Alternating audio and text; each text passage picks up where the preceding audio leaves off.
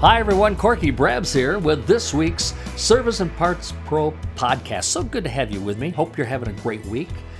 Well, this week, we want to talk about flexibility.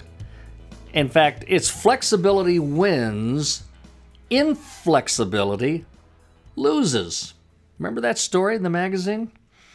I, I want to, before I get to the story though, I want to remind you of something that I've always said, I always taught. You've probably heard it from me or you've read it from me, and that's this that rules, and we can change the word rules to policies, rules should be always used as handrails, never handcuffs. Now, I know sometimes we're in an environment or uh, we, we take, uh, well, we take the rules literal. In other words, we, we say that that's it, there's no deviation. There's no flexibility. We're inflexible. The rule is the rule is the rule, and that's the way it is. And I don't know if uh, you've taken that tack before, but when you do, how many times is it that your customer loses and you loses, the dealership loses because the customer just simply doesn't come back? They don't want to work with somebody who's inflexible. They want to work with somebody who understands that life is what it is and there are issues that have to be handled, and sometimes uh, we have to use those rules or policies as handrails, not handcuffs. In fact, in this story, remember what the deal was?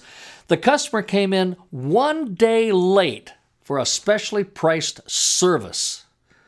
And what did our consultant do? He said, Nope, that's it, too late. Can't do anything about it. You got to pay the full price now. You don't get the special.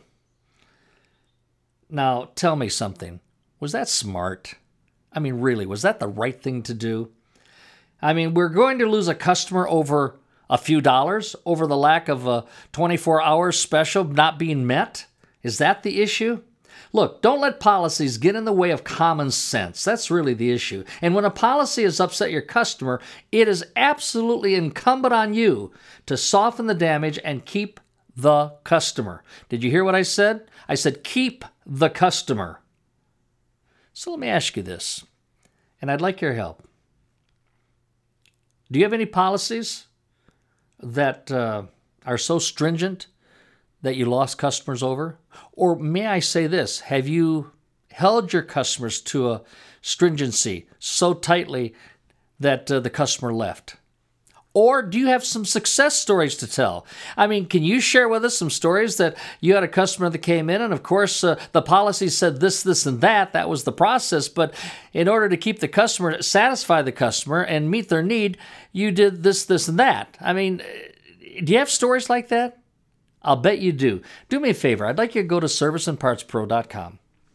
Get on there, and I'd like you to tell us stories. Go to the comments section and share with us some of those success stories, or even maybe those unsuccessful stories so we can all learn from them. I know there are things that we have done we wished we hadn't done, we wish we could do over. Well, here's a chance to take and share some of that with us, okay? Let's do that, and I uh, we'll talk about those in the future. Fair enough?